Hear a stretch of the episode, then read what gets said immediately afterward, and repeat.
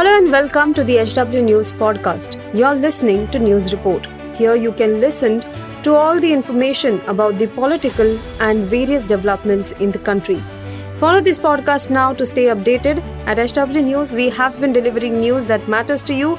Our goal is to present you with information that stimulates conversations around topics of larger public importance that are often lost in the noise of shrill prime-time cacophony.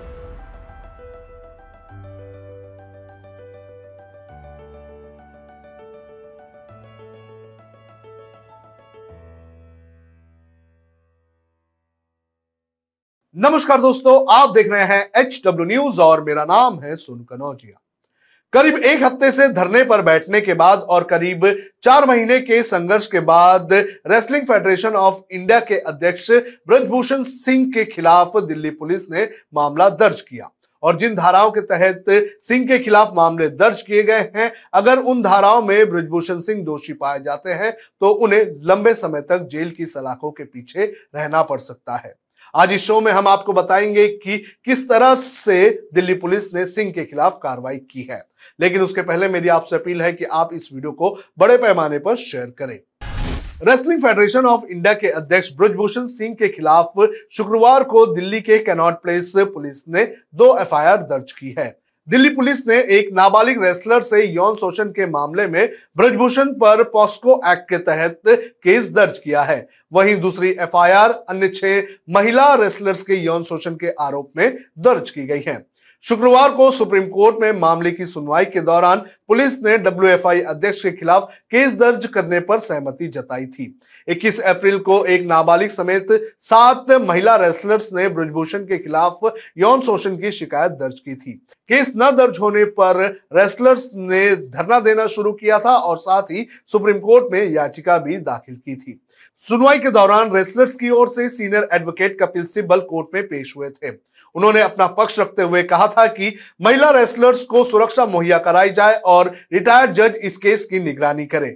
इस दलील पर अदालत ने Delhi police को सुरक्षा मुहैया कराने के आदेश दिए थे और साथ ही एक हफ़्ते के बीच एक्शन लेने की बात भी कही थी, जिसके बाद पुलिस का यह एक्शन नज़र आ रहा है।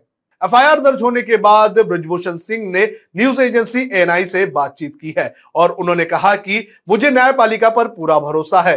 मैं कहीं नहीं भाग रहा हूँ, मैं अपने घर पर हूँ। मैं दिल्ली पुलिस का सहयोग करूँगा, सुप्रीम कोर्ट जो भी फैसला करेगा, मैं उसका सम्मान करूँगा। इससे पहले ब्रजभूषण शरण सिंह ने कहा था कि अगर धरना दे रहे पहलवान इस्तीफे से मांगेंगे तो मैं इस्तीफा दे दूँगा, मगर अपराधी बनकर नहीं दूँगा। अब ये कहेंगे कि इनका कार्यकाल तो खत्म हो गया है, अब इससे इस्तीफे का क्या होगा? अगर ये खिलाड़ी धरने से उठकर वापस घर जाएँगे, अपनी प्रैक्टिस करेंगे तो मैं इस्तीफा भिजवा दूँगा। एफआईआर दर्ज होने के बाद विरोध कर रहे खिलाड़ियों का भी बयान सामने आया है। विनेश फोगाट ने कहा कि ब्रजभूषण सिंह को सभी पदों से हटाया जाना चाहिए। उन्हें सुप्रीम कोर्ट पर पूरा भरोसा है और वो अब तक की जाँच से संतुष्ट है। देश का भविष्य अगर स्पोर्ट्स में बचाना है तो हमें एक साथ आना होगा। अगर वो कुश्ती संघ के अध्यक्ष बने रहे तो पद का दुरुपयोग कर सकते हैं। वहीं बजरंग पुनिया ने कहा कि मुझे लगता है कि ब्रजभूषण पर तुरंत कार्रवाई करना चाहिए और तुरंत जेल भेजना चाहिए।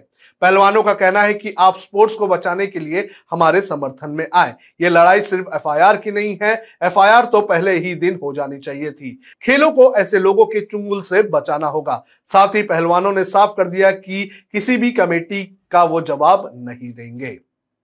तो ब्रजभूषण सिंह के खिलाफ मामला दर्ज हो गया है। देखना यह ज़रूरी है कि आगे इस मामले में क्या होता है।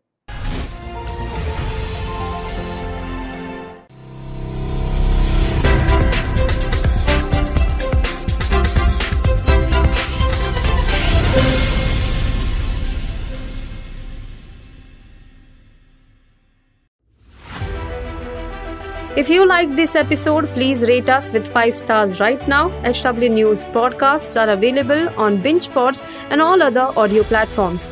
Also, don't miss to check out editorial with Sujit Nair from the House of HW News podcast and we are sure you will love it too.